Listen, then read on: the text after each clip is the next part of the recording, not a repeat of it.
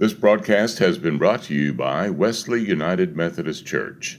For more information, see our webpage at wesleyumc.com. Amen. Amen. It is well with you this morning. Shout amen. Amen. amen. Well, I haven't preached up here in a while. Y'all missed me? Been since like April 8th. So it's been a while. no, I'm okay. I'm okay. I'm okay. I promise. Um, our scripture this morning comes from the book of Matthew, the Gospel of Matthew, the fourth chapter, verses 35 through 41. Please hear now the gospel of our Lord Jesus Christ. On that day, when evening had come, he said to them, let us go across to the other side. And leaving the crowd, they took him with them in the boat, just as he was. And other boats were with him. And a great windstorm arose, and the waves were breaking into the boat, so that the boat was already filling. But he was in the stern, asleep on the cushion. And they woke him and said, Teacher, do you not care that we are perishing? And he awoke and rebuked the wind and the waves and the sea, and said to the sea, Peace, be still. And the wind ceased, and there was a great calm. And he said to them, Why are you so afraid? Have you still no faith? And they were filled with great fear and said to one another, Who then is this that even the wind and the sea obey him? This is the word of God for the people of God. Let us pray. Lord, we thank you so much for your word, for the life that they give to us, for the grace, hope, and love that they pour out upon us. We ask that you would open our hearts, open our minds for what you would have to say today, Lord, that my words would be of you, O God. Amen. So I was thinking about this this week, and I wasn't sure um, how to say this, but I really I have something to admit to y'all this morning, and I think I'm not the only one in this room. So if it's true for you, you can shout Hallelujah, Amen, or whatever you need to. But I just have to say this this morning so that y'all know. I am a huge Astros fan. Anybody out there with me? All right. I'm talking, I've been to a game every year since 1990, which is the year that my dad moved to Houston. We had lived in North Texas, and there's a team up there um, as well, but you know, uh, they're okay. No, I'm just kidding. Any Rangers fans out there, I love y'all. Uh, I'm talking, I'm so much of a fan that I see him every night. I have a Biggio jersey. Julie got me that. I have an Astros hat and other gear uh, from the Astros. I've even got Josiah into it. I, he became an Astros buddy this year for the first time. He gave him a backpack and everything. And I would rather go to Minute Maid Park rather than any other sporting venue. That's how much of a fan I am. oh, man. Wow. Thank y'all so much for letting me get that off my chest. I'm so glad y'all know that in case you weren't sure. So, y'all remember last year that they won the World Series, right? We remember that? Woo! Yeah. So excited. Still excited about that. This seven months since it happened. That was November 1st of uh, 2017. Uh, not that I know the exact time, uh, 8:45. Um, but uh, but I'm telling y'all that I'm so excited now, and as excited as I was right afterwards during that whole World Series and most of the playoffs. I was a nervous wreck. I mean, if you saw me uh, during the games, which it, you know y'all might have questioned my salvation, but you know it would have been one of those things where uh, y'all would have been like, "Oh wow, what is wrong with him?" But um, we made it through it, they won, right? So that's awesome. Uh, game five, I think, of the World Series probably captured uh, this perfectly, as it was a back and forth that whole night.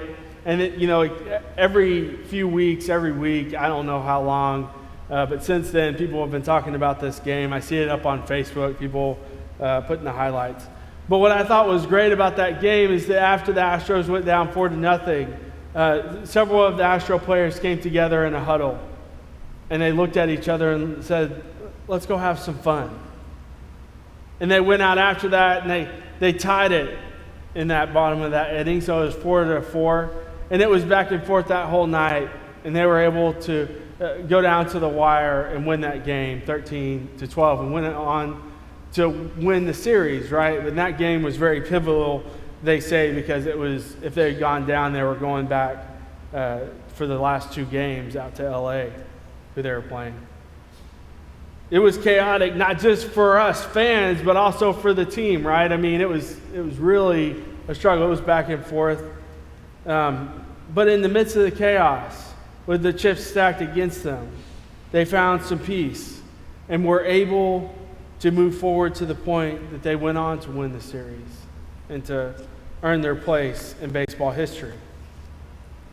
Finding peace like that in the midst of the chaos that often surrounds us in our lives is very important. It's not always easy. It can be downright hard at times, right? But finding it is necessary. As having that peace makes all the difference in the world. I think it's an understatement to say that the 12 disciples found themselves in a chaotic situation in our passage. Am I right? They set out on this journey. They're going from uh, them and several others. It says there were other boats, so many people were going across. They were going from one side of the Sea of Galilee to the other. And normally, this wouldn't have been that big a deal. Uh, it'd take them a few hours, especially if they had a good tailwind. But this day was different. This time was different for them. Instead of it being a peaceful three hour tour, it turned into a time where they were scared for their lives,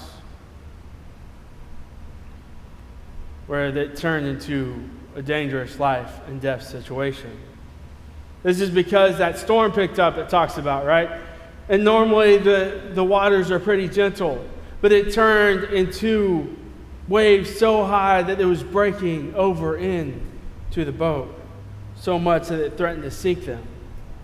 On Julie and I's recent trip to Israel, our professor, our guide there, told us that this happens often. There's certain times of the years that the conditions can be just right for this type of sea storm to occur on the Sea of Galilee. The sea's location in the northern part of Israel makes it subject to these sudden and violent kind of storms. As the wind comes over the eastern mountains that sit 3,200 feet above the sea, and they drop suddenly into it. The storms are especially likely when that east wind is blowing cool air. As when it blows cool air, there's normally warm air that sits, that covers the sea. And that cold air being heavier drops and the warm air rises. And that sudden change can produce surprisingly furious storms in a short time, just like in our passage. I know when y'all woke up this morning, y'all said, Oh man, I hope that during the sermon, or at least sometime today, the pastor talked about meteorology, right? Y'all woke up this morning hoping for that. So I just wanted to make sure that I gave that to y'all. You're welcome. Um, so it was a dark and stormy night, as the saying goes. Rain is coming down in sheets. The wind is howling. The waves are now swamping the boat so bad that they are trying, that trying to make it to shore or trying to bail the water out wasn't an option anymore. If I was with the disciples or in one of those other boats, I most likely would be doing the same as they are and just be freaking out. But they remembered something, didn't they? They remembered that they were riding in the boat with somebody who could do something. They remembered that they were riding out this tumultuous journey with Jesus himself. Have you ever had a friend who could fall asleep anywhere. I was just wondering who, no matter what was going on, could, could stop and they could slip in a few winks. Well, I did in, in college.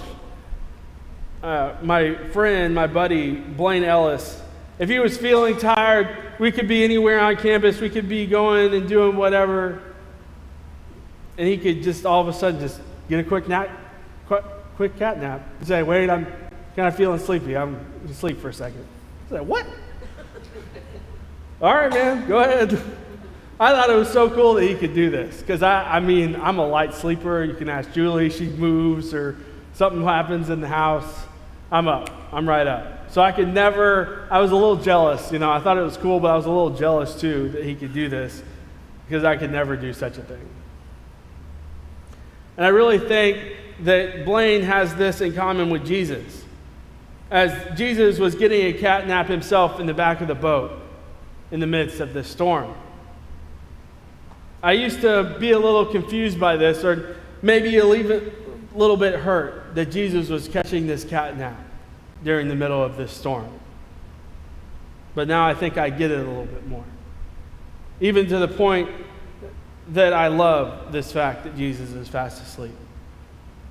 It shows that he's unfazed by the chaos going on around him. I love this because it means that Jesus isn't buying into all the freakouts going on. Instead, he is steady, calm, collected, seeing the storm and its power, but remembering God, who is so much more powerful. The disciples, on the other hand, they don't love this. they don't love that Jesus is sleeping. And they start complaining to him. They ask questions like, How could you be asleep? How could you be sleeping at a time like this? Why aren't you doing anything to help us, Jesus? Are you just going to sit by while we drown and the boat sinks? Don't you care? I think that often when we're reading the Gospels, we can read a passage and we can be really critical of the disciples. They didn't know the outcome, they didn't know what was going to happen. It's not just a few lines later for them that they find out that it's going to be okay. They're in the middle of it, just like we are oftentimes. And don't we ourselves, in the midst of those storms, in the midst of those times in our lives, complain ourselves? in the midst of chaos, when things aren't going the way that we think they should. Instead of turning to God and remembering God's power, we think and we say the things and we go that way of the disciples and we start complaining ourselves. Instead of acting in a Christ like manner, we say we're just playing devil's advocate and we're just trying to help. Let me tell you one thing, my friends the devil doesn't need any help. Devil doesn't need any help.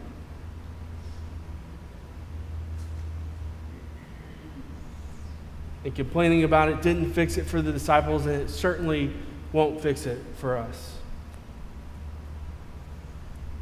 What does thing, make things better is trusting in God and not buying into the drama. There's drama all the time in our lives, friends. Drama going on around us at all times, it seems like. I know it. I walk through it most days. But we need to trust in God. Put another way, fighting fire with fire doesn't work. Nor does combating chaos with more chaos work.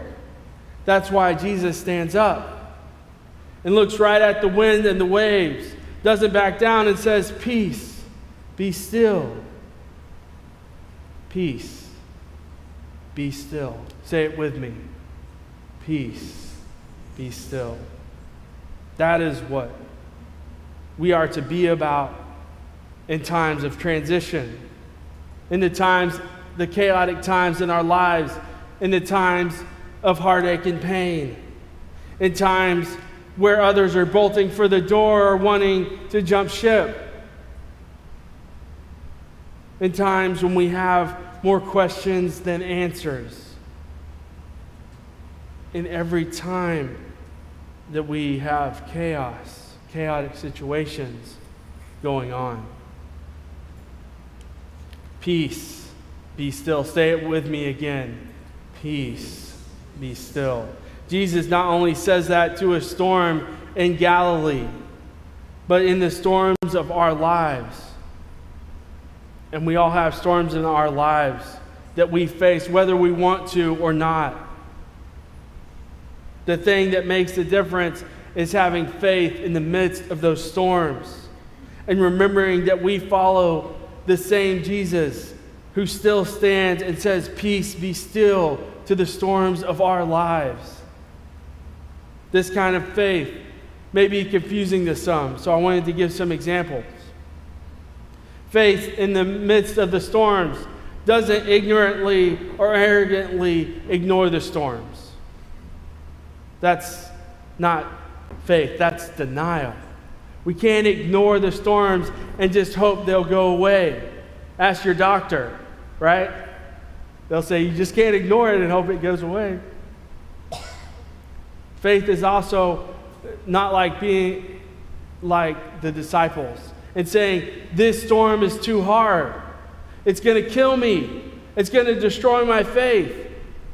That's not faith. That's moving towards faithlessness and fatalism. No faith in the storm instead is standing and looking at the storm and saying, My God is bigger than this storm. Instead of saying to the storm or saying to God, This is a big storm, say to the storm, I serve a big God. It's like standing up and looking at that storm and saying, Lord, you are more powerful than this storm. So we ask you to calm these waters and to bring your powerful peace again. God says in Jeremiah 32 Behold, I am the Lord, the creator of the universe. Nothing is too hard for me. And Philippians 4:13 says, I can do all things through God who gives me strength. God is there in the midst of the storms we face. All we have to do is remember that fact and turn to God for help. You can find peace in the midst of the chaos in your lives. You can have, we can have, the storms rage all around us and yet be calm in the midst of them. And Wesley, together as a family, we can find peace in the midst of all the storms going on both inside our church and all around us. What it takes is trust in God and each other. What it takes is faith in God and each other. What it takes is love for God and for each other. What it takes is remembering that we are the body of Christ, called to be Jesus to our world, to bring hope, grace, peace to those around us. And when people see this, and they will take notice of this,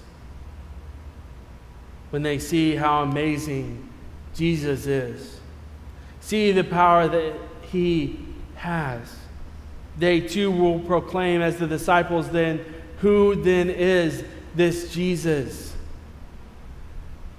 That even the storms of life obey him. Peace, be still, my friends. Peace, be still.